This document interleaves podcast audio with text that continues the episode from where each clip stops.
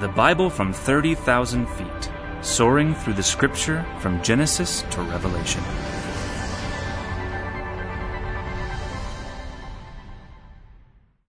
Uh, let's turn in our Bibles to the book of Ephesians, chapter 1. Uh, this is our survey through the Bible. We call it the Bible from 30,000 feet. We have come a long way. We're already in the book of Ephesians, which means a few more books away from ending this uh, journey that we've been on for over, or for about a year. I don't even remember when we started, but do, you, do anybody here remember? Do you have it written down? A while back. Very, very precise on your dating. So we're in Ephesians. Um, the book of Ephesians comprises six chapters of one of the greatest of all treatises that Paul gives. It is considered by some scholars to be the Grand Canyon of the New Testament, covering the depth and breadth and height and length of God's plan in our salvation. Ephesians chapter 1. Let's pray before we start. Father, we want to thank you that we are able in the middle of a week to gather together, to push things aside that clamor for attention, to be filled, to be fed, to understand a little more of what your plan is for the church, which this book highlights, and in particular, where we fit in with our individual gifts as being part of the whole of the body of Christ, not only locally, but worldwide. Thank you, Lord, for those who come with a hunger and a thirst after your truth. You said, Lord, those who hunger in truth after righteousness would be filled. So we pray, Lord, that everybody who has that, that hunger and thirst would be indeed filled. We ask it in Jesus' name. Amen. So, we believe it was around the spring of AD 52 when Paul the Apostle first visited the city of Ephesus. He didn't stay long, it was his second missionary journey, but he brought with him a couple. A couple that have cute names and were very influential in the early church Aquila and his wife Priscilla. He brought them to Ephesus. He left, and he left them to do whatever. We're not exactly told. Some actually believe that Paul may have evangelized that place early on, but it was Aquila and Priscilla who founded the church there. Can't be certain. We're not told how it started. But we know that he left them there. And while they were there visiting the synagogue, on one day, this is all in Acts chapter 18, they heard a very eloquent Jewish speaker from Alexandria, Egypt, by the name of Apollos. Apollos was riveting to listen to. Uh, he was very persuasive, but he did not know the totality of Christian doctrine. It was Aquila and Priscilla who who gave him the rest of the story. And so, perhaps, through Aquila and Priscilla and Apollos, that that church started taking root. But this we do know. That was AD 52. That was Paul's second missionary journey. Paul eventually comes back to Ephesus on his third missionary journey and now spends between two to three years we don't exactly know the full length of time, but probably closer to three years, Paul spends going to the synagogue, then renting his own little room called the School of Tyrannus, where for about three years he teaches and evangelizes that part of Asia. So the church, through Paul, through Aquila, through Priscilla, through Apollos, becomes established. He shares with them the church grows. But Paul goes on after a few years, goes back to Jerusalem. That was his heart's desire to do so, gets arrested, gets taken to Rome, and he is in prison in Rome for a couple of years. While he is in Rome, around AD 61, so nine years from when it started, Paul writes a letter to the church at Ephesus, and that is the letter that is before us. And Paul has a theme in this book. The theme, and, and I loved Mike's testimony because it comes into this theme beautifully. Paul speaks about in this book the new society that God wants to establish on earth called the church. Jesus, you remember, said in Acts chapter 16, I will build my ecclesia, my church, my called out assembly. So, the theme of this book is the new society built on Jesus Christ that was always the plan of God from the Old Testament until now. Part of it was a mystery. He uncovers that in chapter 3. But this is a new society of both Jew and non Jew brought together on equal footing in this new society called the church. So it is a new family with new life, with new standards, with new relationships. All of that is outlined in this book. The book of Ephesians can be conveniently sliced into two parts. Now, I haven't done that. I've sliced it into three parts if you've read my book, The Bible from 30,000 Feet. But um, it can be sliced and probably fits easier into two slices chapters 1 through 3, slice number 1, chapters 4 through 6, slice number 2. Now, this is a typical Pauline or Pauline pattern. This is how Paul often writes. He did it also in the book of Romans. The first part of the book is doctrinal, the second part is practical. So, chapters 1, 2, and 3, he kind of lays the foundation of this new society, what God's plan was, how it works, what it is, kind of defines those things. Then, beginning in chapter 4, he uses one of his favorite words after a doctrinal section, and that is the word therefore based on all that you know from what I have previously written, therefore, then he gets very practical. So, chapter 4, 5, and 6, he moves from doctrinal to practical. And that is Paul's style in his writings. He talks about doctrine, then he talks about duty. He talks about what you should know, but then he moves to how you should live based on what you know. He did that in the book of Romans. The first 11 chapters are doctrinal. Beginning in chapter 12 of Romans, verse 1, therefore I beseech you, brethren, by the mercies of God, that you present your body a living sacrifice, holy and acceptable God, which is your reasonable service. Same pattern. So you could, if you would like, divide the book of Ephesians up into those two sections. I've given it a third section. Not just the doctrinal and the practical, but I've gotten a little more specific based on one of my favorite commentaries on the book of Ephesians. I divide it up into the wealth, the walk, and the warfare of the believer. The wealth, who you are in Christ and what you have in Christ. Then the walk of the believer, and then finally the warfare of the believer. So we're going to learn how to grow, we're going to learn how to walk, and we're going to learn how to fight. All of that is in the book of Ephesians. Now, a little bit about Ephesus before we jump in and, and do our survey.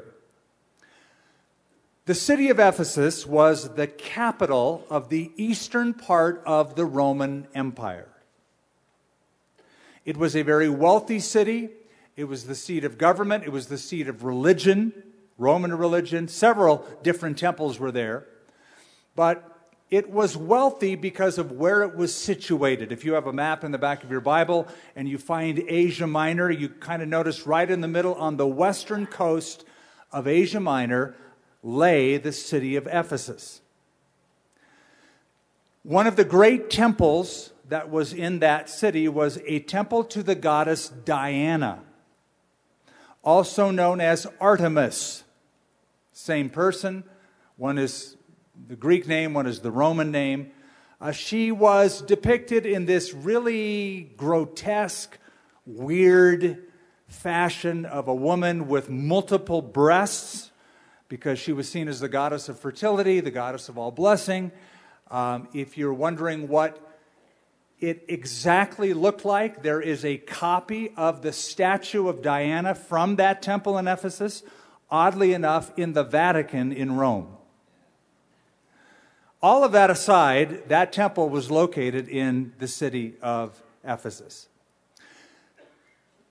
It connected the trade routes going from west to east and east to west. They would often stop there. That's where it would get its wealth. The population at the time of Paul the Apostle was r- roughly about a, about a half a million people that lived in that city.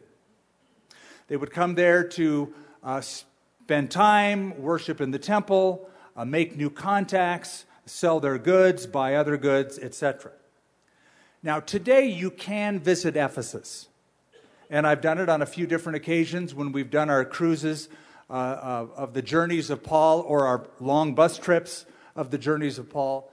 And we've stopped in through um, Turkey, we stop at Ephesus. Now, I bring it up because if you go, it is like the highlight of the trip of the journeys of Paul. It is one of the greatest archaeological digs in existence. You, you can walk today down the streets of Ephesus on the same tiles that Paul the Apostle walked on 2,000 years ago. You will pass the remains of the Odeon, the theater. You'll pass the remains of the great library of Celsus, that huge double story edifice. Right down on Main Street, you'll walk through the Agora, the ancient marketplace. You'll turn right going toward the harbor, and you'll see uncovered the 25,000 seat theater. 25,000 seats at the time of Paul. It was in that theater where Paul was almost torn to pieces as the people of Ephesus stood and cried, Great is Diana of the Ephesians, for like about an hour or two.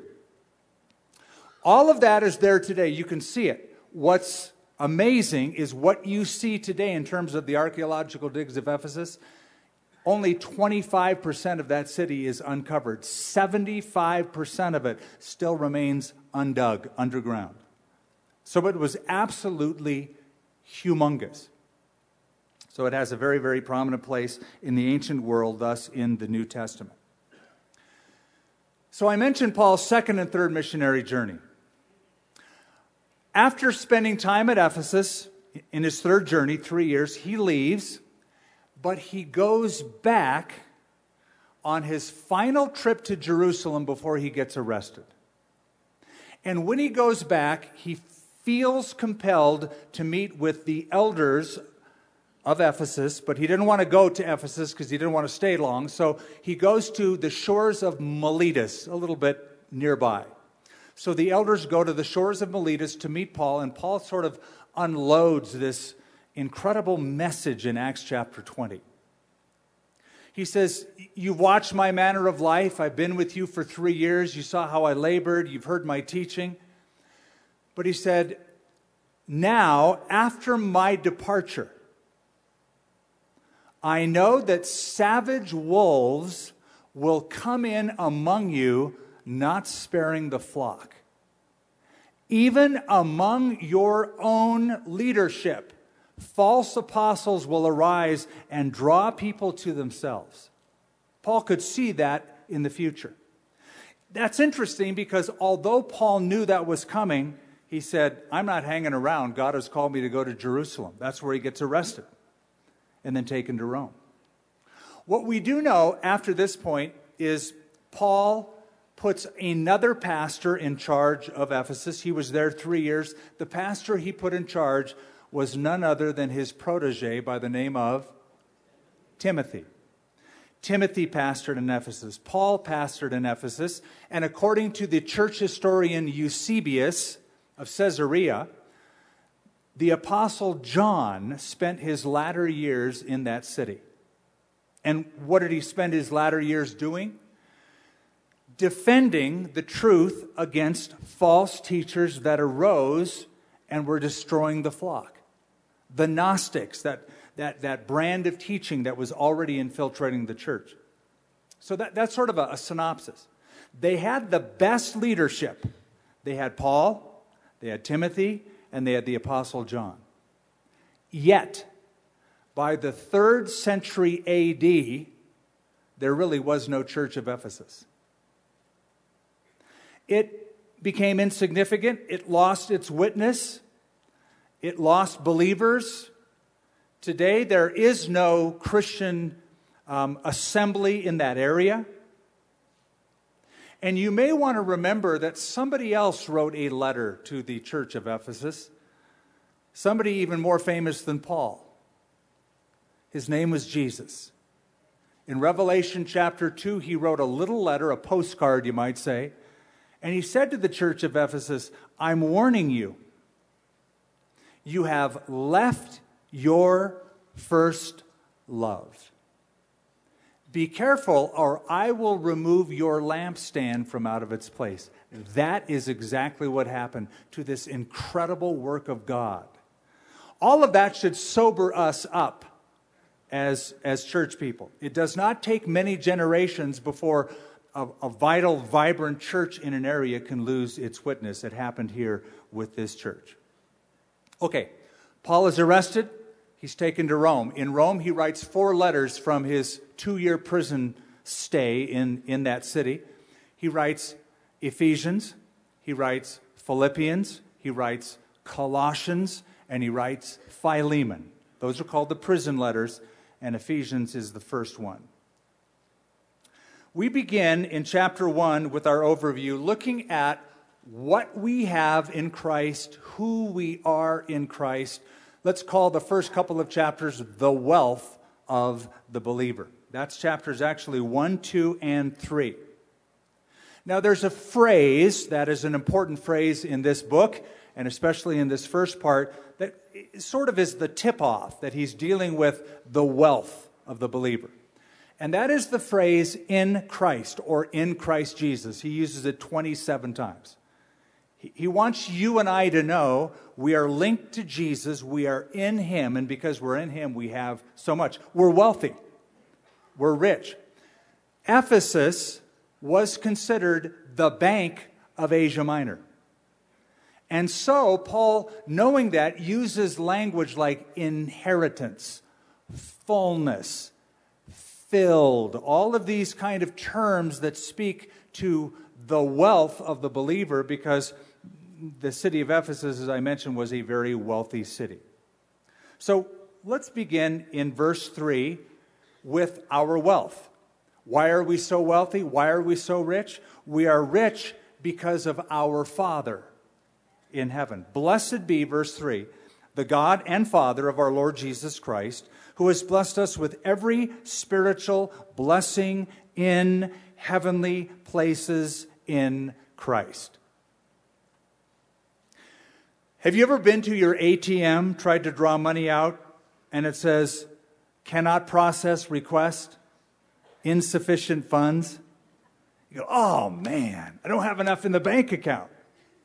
What Paul wants the Ephesians to know is you have so much in your bank account, more than you'll ever need, certainly more than you know or ever will use. But you have all of God's power, God the Father's power at your disposal.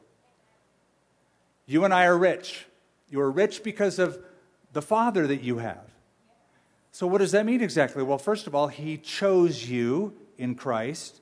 Verse 4 just as He chose us in Him before the foundation of the world, that we should be holy and without blame before Him in love. I always love what Charles Spurgeon said. He said, It's a good thing God chose me before I was born. He never would have picked me after I was born. Well, the truth is, He did choose you before you were born, but that's even when He knew what you would become. He knew you all through and through, and yet He chose you. Chose you. Now, I've read enough books over my lifetime to know that there are some people that this bothers, that God chooses, pre-elects, predetermines, predestines people. It's not fair that God would choose somebody and not choose somebody else. Why is that unfair? You have the power of choice. What if I said, when you, if you chose something, that's not fair. You shouldn't choose that. You shouldn't choose who to marry. You go, what, are you nuts? If you have the power of choice, why can't God have the power of choice? And there are certain factors about that choice we don't need to get into. We've covered that before. But one of the great truths is we are chosen in Christ before the foundation of the world. And that should ex- excite you. Jesus chose Judas, knowing Judas would betray him. Jesus chose Peter, knowing that Peter would deny him. Jesus chose Thomas, knowing that Thomas would disbelieve him.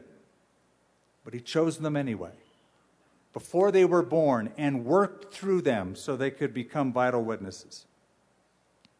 So, we're rich because of our Father. He chose us.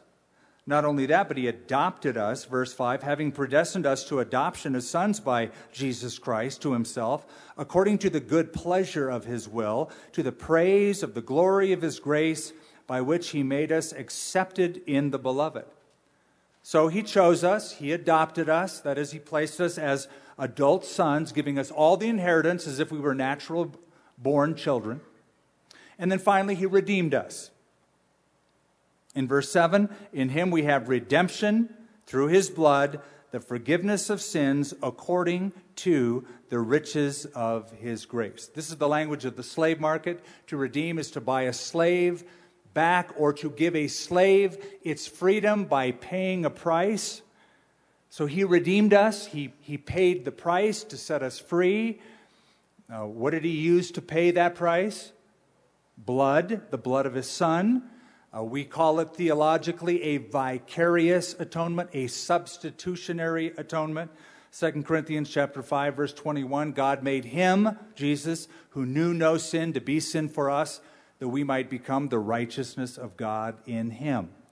So by this doctrine of substitution or this idea of replacement, he took you off the punishment course, put Jesus in your place treated Jesus like you deserve to be treated, letting him die, so that now, because of that sinless substitution, he can treat you like Jesus deserves to be treated.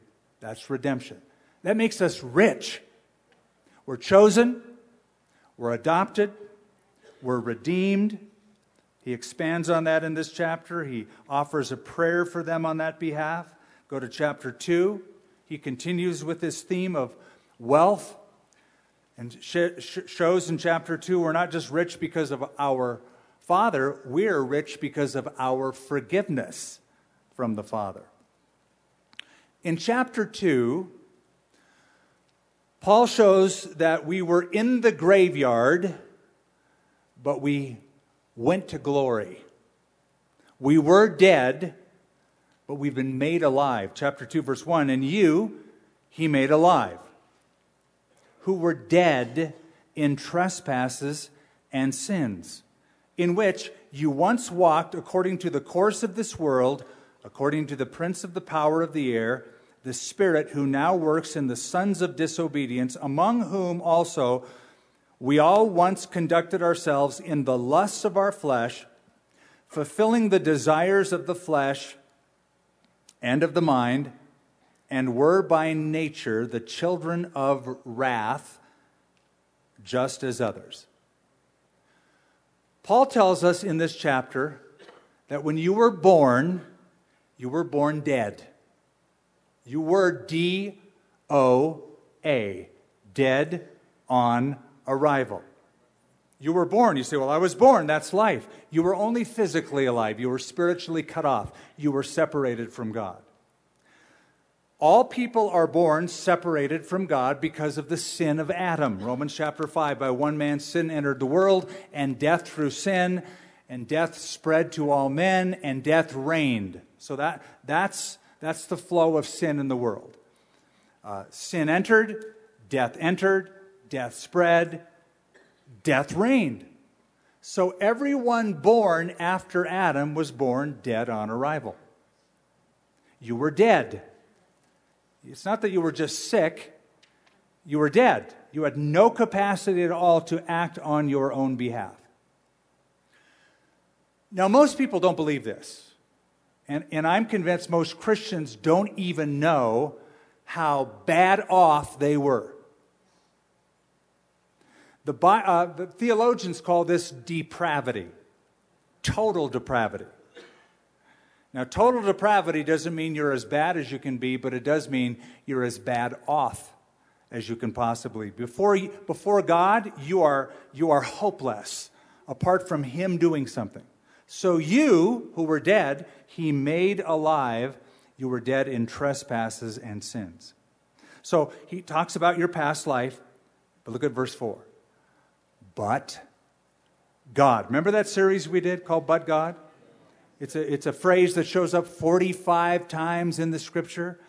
It shows that, that because God enters the situation, everything after that changes. But God, who is rich in mercy, because of his great love with which he loved us, even when we were dead in our trespasses, made us alive together with Christ. By grace you have been saved and raised us up together and made us sit together in the heavenly places in Christ Jesus. When did God love you? When you were lovable? Did God love you when you were lovely? When you were when you when you decided, Lord, I'm going to give my life to Jesus. Okay, now I love you. God loved you when he knew the truth about you, when you were at your very worst when you were dead, when you were alienated. So, because of that, and here's Paul's contention no matter your background, Gentile, Jewish, Jew or non Jew, you're all in the same boat before God with the same needs, so that when you are brought into this new society, this new family, there's no second class citizens. You were dead, now you're alive. Everybody, Jew and Gentile, was dead. Everybody, Jew and Gentile, can be made alive. Thus, we have equal status before God as natural born children or adopted children. That's the new society. That is the new family. So, we're rich because of our Father, we're rich because of our forgiveness, and we're rich because of our family. If you go down with me to verse 11, he says, Therefore, remember that you, once Gentiles in the flesh, who are called uncircumcision by what is called circumcision, the Jewish people, made in flesh by hands, the ritual of circumcision, that at that time you were without Christ, being aliens, not little aliens from space, but alienated from the commonwealth of Israel and strangers from the covenants of promise, having no hope without God in the world. God made a covenant with the Jewish nation. Read the Old Testament, it's unmistakable. There was no covenant made at that time with Gentile nations. Gentiles were separated by the law that was given to the Jewish nation, the commonwealth of Israel. But, Paul says, it's a new day and age, it's a new society. But now, verse 13, in Christ Jesus, you who were once afar off have been brought near by the blood of Christ. For he himself is our peace, and that's put in, in a very emphatic um, syntax in the Greek language. For he himself is our peace, who has made both one Jew and Gentile one, and has broken down the middle wall of separation. Now, some believe he is referring to the Jewish temple. I'll explain that in a minute. But he's writing to the Ephesians. Chances are they really had no mental construct of what the temple in Jerusalem looked like. Yes, there were Jews in that city, but the idea of temple worship and the courts of the temple in Jerusalem was foreign to them. So it could be that what Paul was talking about is taking this wall of separation down, is he's speaking about the law that was like a protective layer around the Jewish nation. God made a covenant of the law with them. It protected the Jews, but it also separated the Gentiles from the covenant promises that God made to Israel. So God removed that bringing in Christ so that we have no second class citizens all at the same level, all the same footing. Or this could be a reference to the Jewish temple. That's what many commentators believe. Uh, in the ancient Jewish temple in Jerusalem, there were different courts. Uh, if you were a Gentile, you had to uh, be on the outer courts. You couldn't go closer. There was a wall that separated the non Jewish person from Jewish females and Jewish males. There was even a sign on that wall that said, Death to any Gentile past this point. So that could be a reference to that. Go down out of verse 19.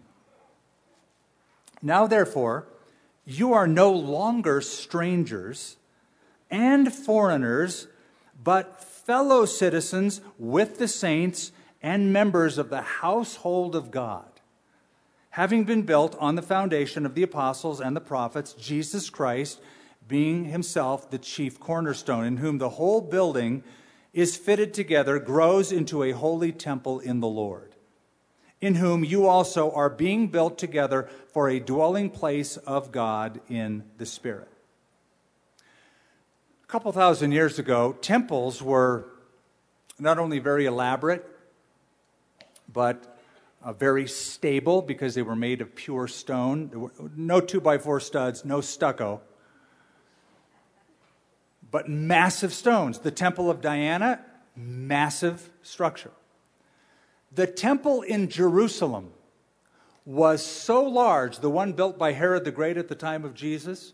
You that are coming with us to Israel will, will notice this. Some of the large stones, the foundational stones, they're called ashlars, are 29 feet long. A single stone is roughly the size of a of a railway boxcar. And the mystery is always how did they move those stones and put them in place? Another study, come with us to Israel, we'll explain it. Um, so, foundation stones were laid, and that determined the unity as well as the symmetry and the strength of the rest of the building. Notice that Paul speaks about the apostles and the prophets the Old Testament prophets, the New Testament apostles. He doesn't say that the church is built, that this new society is built on them.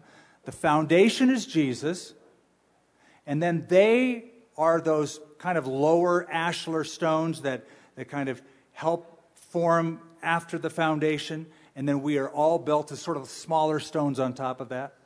Today we might say Jesus is the slab.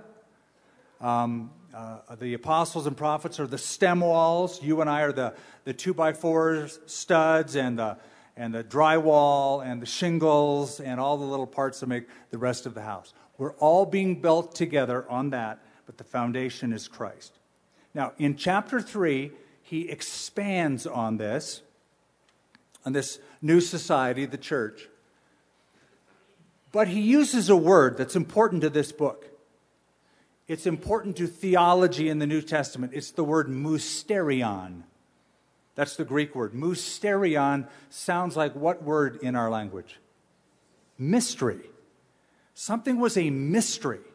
Doesn't mean that it was a puzzle that you had to try to figure out. It means that it was something that was in God's mind, but unrevealed until now. And what is that mystery? I'm glad you asked chapter 3, verse 3. Or let's begin in verse 2. If indeed you have heard the dispensation of the grace of God, which was given to me for you, how that by revelation he made known to me the mystery, as I have briefly written already, by which when you read, you may understand my knowledge in the mystery of Christ, which in other ages was not made known to the sons of men as it is now been revealed in the Spirit to his holy apostles and prophets, that the Gentiles should be fellow heirs of the same body and partakers of his promise in Christ through the gospel. That's the mystery. The mystery is not that Gentiles would be saved. That was always God's plan. In the Old Testament, God said, I want the Jewish nation to be a light to the Gentile nations. The people around the world may know the one true God. The mystery is that you won't have like God and then Jews, the covenant people, and the way at the bottom of the totem pole, us, Gentiles, non Jews. Now, that was the Jewish thinking. God created the Jews, we're the covenant society, and everybody else, second class citizens. In fact, a lot of the Jewish people didn't believe that Gentiles could even be saved or shouldn't be saved. Some even taught that God created them as kindling to make hell hotter. throw in a few of us, a few non Jews, make hell really hot for the bad people. That's how they saw it. Paul said, Let me tell you a mystery. Not only does he want to save Gentiles, he's giving non Jews exactly the same covenant footing before God that he intended for the Jewish people. We are fellow heirs. Jew and non Jew are both unsaved apart from Christ. Jew and non Jew can only be saved by Jesus Christ. There's not one covenant for the Jews and one covenant for the Gentiles, as some wrongly teach in Christian churches today. It's called dual covenant theology. There's only one new covenant for Jew and non Jew that makes us fellow heirs in the same new society, and that is the cross of Christ. So now we are in the covenant family. That's the mystery kept secret in the Old Testament. By the time you get to chapter 4, we come to our second section of the book. First section is the wealth of the believer, who we are, what we have. We're rich because of our Father. We're rich because of our forgiveness. We're rich because of our family, both Jew and Gentile. This, this beautiful covenant. But now he speaks about the walk. Now notice the change.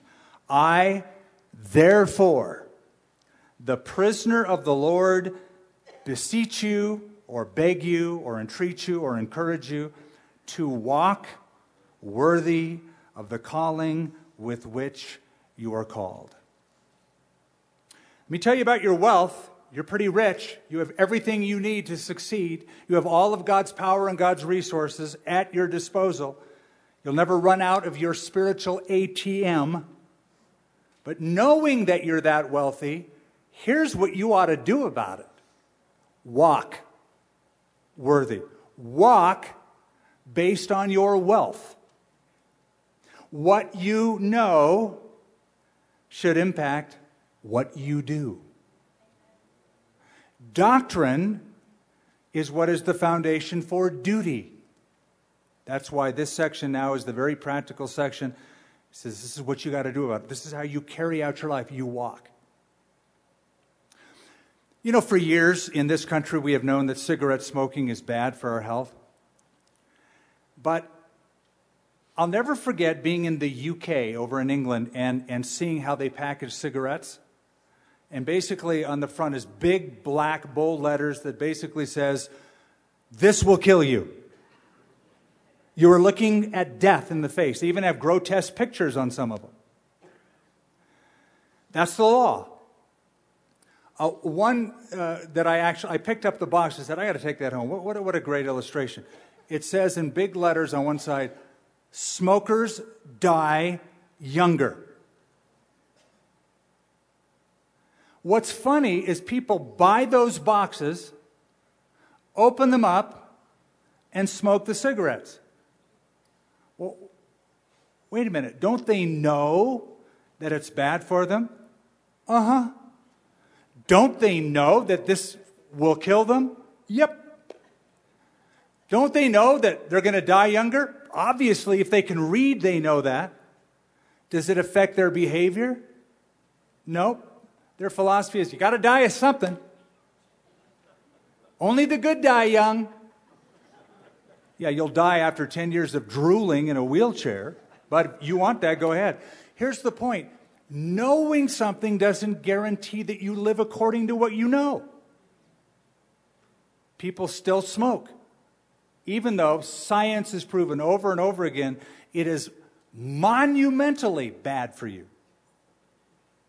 So, this is what you know who you are as a believer. Therefore, walk like you know that. Walk worthy. Worthy means weigh as much. Let, let what you do weigh as much as what you know. Walk worthy of the calling with which you were called. He elaborates on that in verse 2 with all lowliness, gentleness, with long suffering, bearing with one another in love. Now, this is our walk before other believers. He kind of divides up these next uh, couple of chapters of the walk of the believer into a few categories. First, this is how you walk with others who walk with God. So you walk with God, I walk with God. How do we walk together? How do we get along with each other? fellow believer, fellow walker with God this way lowliness, gentleness, long suffering, bearing with one another in love, endeavoring to keep the unity of the Spirit in the bond of peace. There is one body, one Spirit, just as you were called in one hope of your calling, one Lord, one faith, one baptism, one God and Father of all, who is above all and through all and in you all. Then he speaks about spiritual gifts that we have differing from one another and how they are to be used. Briefly, he talks about that. Verse 12, here's the purpose for the equipping of the saints. All of the gifts that he gives to the body of Christ are for the equipping of the saints, for the work of the ministry, for the edifying of the body of Christ, until we all come to the unity of the faith and of the knowledge of the Son of God, to a perfect, or better yet, a mature or complete human, to the measure of the stature of the fullness of Christ. You've been given a gift, you've been given a talent, not so you can go, look how talented I am. Isn't my gift cool? But rather to build one another up. You are part of the whole. Yes, you're an individual. Yes, you have individual rights. But though that is sort of an American sacrosanct value, I am an individual. In this new society, it's not about, not about you. It's not about the individual. It's not about me. It's about us. One of the things I have noticed and I've always been attracted to in Japanese culture is they esteem the group as more important than individuality. Now, in America, it's different. It's all about me individually, man. Don't, don't tread on me, man. Let me do my thing, man. Well, your truth isn't my truth. All of that nonsense that we have to get rid of as believers and say, yes, I'm an individual, but I'm part of you. You're part of me. It's us. You know, this is even, it shows up in, in, in Star Trek theology, right? The needs of the many outweigh the needs of the few. That's what Spock said to James Kirk in 1982. I remember it well. The needs of the many outweigh the needs of the few or the one. You are and have always been my friend, James T. I don't know. I can, all these things are stuck in my head. Forget that. That we might come to a complete person, a complete man, a mature man, perfect man, to the measure of the stature of the fullness of Christ. So that's our walk before other believers. Now look at verse 17 and he begins talking about our walk before unbelievers. This I say, therefore, and testify in the Lord, that you should no longer walk as the rest of the Gentiles walk, unbelievers walk, in the futility of their mind. You're not a pagan anymore. You've been delivered from that. You were dead, but now you're alive. You're not part of that system any longer. So don't emulate them. Don't be like them. Go down to verse 22.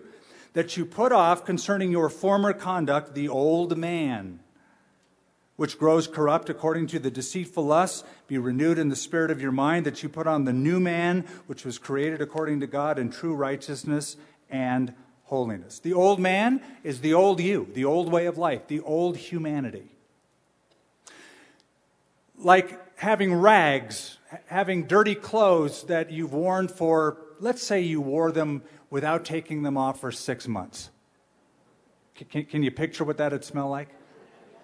Is it going through your mind? Are, are, do people want to hug you? Right? Do they, do they kind of like walk the other way? You're gnarly, dude. You stink that way, right? Strip those off, cast them aside, and put on a whole new set of clothes called the new man, the new you, new behaviors, new walk. When you wear those new clothes, then you kind of parade those new clothes, the new you, the new values, in front of the world. And they see the changes in your life, and hopefully, because you're sporting those new duds, your new lifestyle, your new values, they're attracted to the designer. Hey, where'd you get those clothes? That's awesome. You smell good. You look good. I love your personality. I see the changes. How do I get that? That's the idea of taking off the old, putting on the new man, the new you, the new humanity. Be renewed in the spirit of your mind that you put on the new man, verse 24, which is created according to God in true righteousness and holiness. You were dead, you're alive. You left the crowd, but now you have to leave the way of the crowd. See the difference? It's one thing to take the Christian out of the world, it's another thing to take the world out of the Christian. You were taken out of the world the day you said, Jesus, I believe in you, I trust in you, I repent of my sins, I give my life to you. At that moment, it was a single event, split second. You were transformed from darkness into light. That's taking you out of the world, but the process of taking the world out of the Christian is a lifelong process called sanctification. Taking a Christian out of the world, that's salvation. Taking the world out of the Christian, that's sanctification. That's the walk. And because you walk before your brothers and sisters a certain way, God gives you the power also to walk before unbelievers a certain way. Verse 25, therefore, put away lying. He gets specific. Let each of you speak truth with his neighbor, for we are members of one another. Be angry and do not sin. Do not let the sun go down in your wrath, nor give place to the devil. Let him who stole steal no longer, but rather let him labor, working with his hands what is good, that he may have something to give him who has need. Let no corrupt word proceed out of his, your mouth, but what is good for necessary edification that it might impart grace to the hearer. See how practical Paul is here? He gets theological, here's your wealth. He gets very practical, here's your walk before believers, before unbelievers. Go down to um, chapter 5, uh, verse 6. Let no one deceive you with empty words, for because of these things the wrath of God comes upon the sons of disobedience. Therefore, do not be partakers with them. For you were once darkness, but now you are light in the Lord. So, walk as children of light.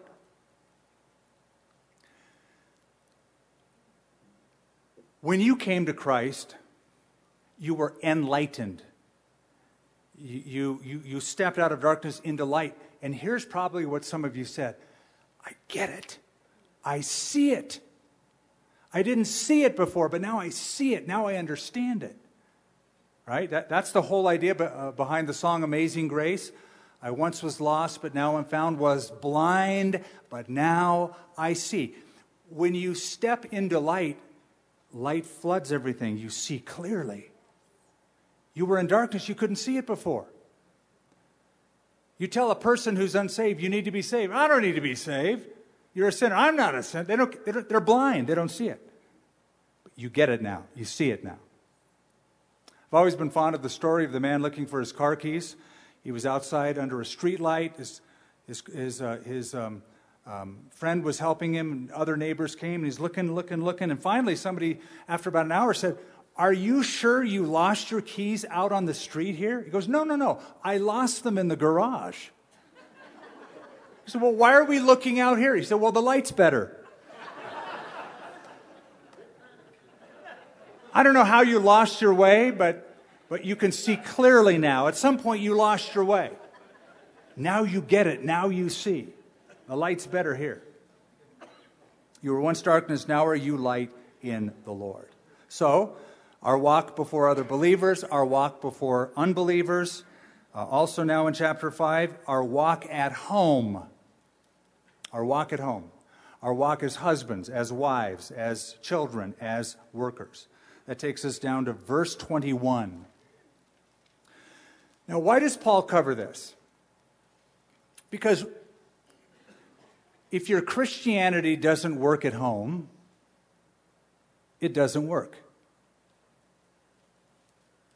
That's the seminal relationship mother, father, husband wife. Howard Hendricks said that. He said, if your Christianity doesn't work at home, it doesn't work, so don't export it. live it at home, live it around other believers. That's the walk with other believers. Live it then in the world, but it begins at home. Verse 21, I want to begin there because there's a very important word submitting to one another in the fear of God. Wives, submit to your own husbands as to the Lord. For the husband is the head of the wife, as also Christ is the head of the church. He is the Savior of the body. Therefore, as the church is subject to Christ, let wives be to their own husbands in everything. Now to husbands, husbands, love your wives just as Christ loved the church and gave himself for her. Chapter 6, verse 1 Children, obey your parents in the Lord, for it is right. Verse 4 You fathers, do not provoke your children to wrath, but bring them up in the training and admonition of the Lord. Verse 5 Bondservants, be obedient to those who are your masters according to the flesh, with fear and trembling, in sincerity of heart, as to Christ. Not with eye service, not as men pleasers, but as bondservants of Christ, doing the will of God from the heart. Here's why I began in verse 21 with this little section. Because that's where the thought begins. Most most teachings I've heard, most preaching I've heard on the family, when preachers do a series on the family out of Ephesians chapter 5, a lot of times that's where they begin, is they begin their series in verse 22, which is, Wives, submit to your own husbands. I know husbands, that is their life verse. They've memorized it in every translation, they know it in Greek, Aramaic, Hebrew, Spanish, Japanese. They, they know that verse. It's their life verse. Wives, submit to your husbands. Here's the problem the word in verse 22, you see the word submit? In many original manuscripts, it's not even there. Now, I, I, did that to pique your interest, and I'll tell you why it's not there. It is in verse 21. The word submitting is in verse 21. Notice it says, submitting to one another in the fear of God. Verse 21 is a transitional statement of how to get along with each other in the family. Here's how you get along you submit to one another, it's a mutual submission. You do it in the fear of God. So you submit to the Lord, and then you submit to one another. Then he gives four paragraphs, four examples of how submission looks within the different roles. Wives, submit to your own husbands. But the word submit isn't there. It's implied, therefore it's written in many translations. So the thought is in verse 21 Wives, your role of submission is to get under your husband's leadership. But then, husbands, you have a role of submission as well, which is you love your wife like Christ loved the church. Jesus died on a cross. Jesus sacrificed his life. Um, husbands go, uh, that's not my role, isn't to submit to my wife. You bet your bippy it is. and your method of submitting to your wife is to love her sacrificially. I know of no greater act of submission than to be willing to die for somebody. Right? So, so the, the sacrificial love a husband shows is similar to that that Jesus showed, like Christ loved the church. Then, uh, children, you submit to, to your parents by, by honoring them and obeying them. Fathers, you submit to your children by not exasperating them. And then, employees or slaves, you submit to your masters by doing your work as to the Lord. So you see, all of these are examples of that single role of submission. It's just meted out in different ways. Now we come in chapter 6 to the final little section that I'm calling the warfare of the believer. Because here's the truth, baby Ruth. When you, when you know your wealth in Christ, when you know the power and resources at your disposal, and then you decide to walk in them, you take your wealth and walk in that wealth before other believers, before non believers in the home. That walk, that path, will take you to the battlefield. Because if you're honoring Christ that way, Satan will have you in his crosshairs. That shouldn't worry you. That shouldn't go, you, you shouldn't go, oh no. You should go, oh yes. Oh, yes. And here's why every human being has a relationship with the devil, every one. Your relationship with the devil is he is your enemy. You go, well, that's a bad thing. No, it's a good thing. Spurgeon said, This should make you very happy. If you're going to have any relationship with the devil, it should be that he's your enemy, not your friend. If you don't know Christ, you're on the devil's team. You're doing his work. You're in lockstep with his plan. Once you step out of darkness and get into the light, you defect from the kingdom of darkness, and Satan puts a bullseye right on your back. Not to worry. It's part and parcel of the walk because in verse uh, well, we, we, should ver- look at verse 10 to kind of get this under our belt. Finally, my brethren, be strong in the Lord and in the power of his might. Put on the whole armor of God. So you might be a pacifist, but you cannot be a spiritual pacifist. Well, I don't believe in war. You're in one. Deal with it. Win it.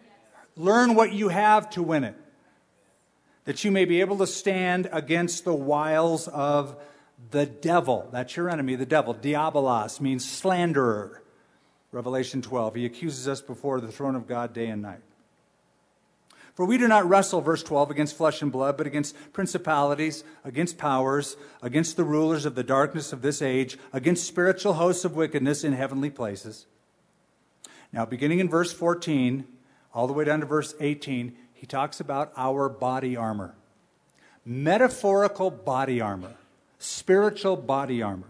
Stand therefore, having girded your waist with truth, having put on the breastplate of righteousness, having shod your feet with the preparation of the gospel of peace, above all, taking the shield of faith, with which you are able to quench the fiery darts of the wicked one. Take the helmet of salvation and the sword of the Spirit, which is the word of God. Praying always with all prayer and supplication in the Spirit being watchful to this end with all perseverance and supplication for the saints. So here's the bad news Satan hates you. He has a miserable plan for your life. He studied human nature for thousands of years. He knows how to craft a temptation and an attack custom fit for you based on your personality, your weaknesses, and strength. That's the bad news. Now, now part of the it gets it gets worse. He has help. It's not just Satan, it's not just the devil, a real entity, a real fallen angel. He has buddies called demons. The Bible indicates that a third of all the original angels God created fell with Satan in a rebellion. So a third of those angels are demons, and they're all against you. That's the bad news. The good news, they're outnumbered. If, two, if one third fell, two thirds are left, good angels. The Bible says in Hebrews, they are marshaled for your ministry. They are, are sent to minister to those of us who are heirs of salvation. So instead of saying, man, there's demons and there's the devil, so what? Devil's created by God. God's on your side, and two thirds of heaven's angels are ministering to you so you'll get through. That's the good news. Christians who are always worried about demons and devils and it's, it reminds me in 2 Kings chapter 6 when Gehazi, the servant of Elijah, saw that the city of Dothan was surrounded uh, by enemies. And Elijah said, Lord, open his eyes. And Gehazi's eyes were opened spiritually, and he saw angels of God camped around the enemy that was camped around that city. And he said to Gehazi, his servant, Those who are for us are more than those who are against us. So you've got more angels than demons. Not only that, but greater is he who is in you. Who's in you? Jesus is in you. God the Father, Jesus said, would come along and be in you. And the Holy Spirit's in you. God is in you. You're a receptacle, a temple of the Holy Spirit. God is in you. Two thirds of the angels are working for you. Who cares about the devil and a third of the demons? It's a serious fight. Put on these things and you're going to win it. You're in it to win it. We're over time, but a final note in verse 21 and we'll close. But that you may also know my affairs and how I am doing. What's the name there? Tychicus. Tychicus, a beloved brother and faithful minister in the Lord, will make all things known to you. Tychicus was from Ephesus, visited Paul in Rome. Paul wrote this letter, told Tychicus what was going on. The letter was delivered to the Ephesian church, along with Tychicus, who bore the letter and filled them in on what was going on. So that's the book. That's the whole book of Ephesians the wealth of the believer, who you are, what you have, the walk, a walk before believers, before unbelievers in the home, uh, the warfare of the believer. Um, walking with Christ takes you to the battlefield. It's a battleground, not a playground, but you're in it to win it. You're, you have victory assured beforehand, so walk in victory. Father, thank you for this book. Thank you for this glorious letter where Paul outlines, like no other book, this mystery. Um, not shown in the Old Testament. The Messiah was predicted, the future of Israel was predicted, the kingdom age, but not the idea that Jew and non Jew would be brought into a commonwealth. Believing in the Jewish Messiah would make Gentile as well as Jew on the same footing, enjoying the covenant promises from the Old and through the New Testament. Thank you for that. Thank you for this book. Um, thank you for this church. Thank you for this new society built upon what Jesus did and the love that he puts in our hearts. In Jesus' name we pray. And we all said, Amen. Amen. Let's all stand and sing together. We hope you enjoyed this message from Skip Heitzig of Calvary Church. For more resources, visit calvarynm.church. Thank you for joining us for this teaching from the Bible from 30,000 feet.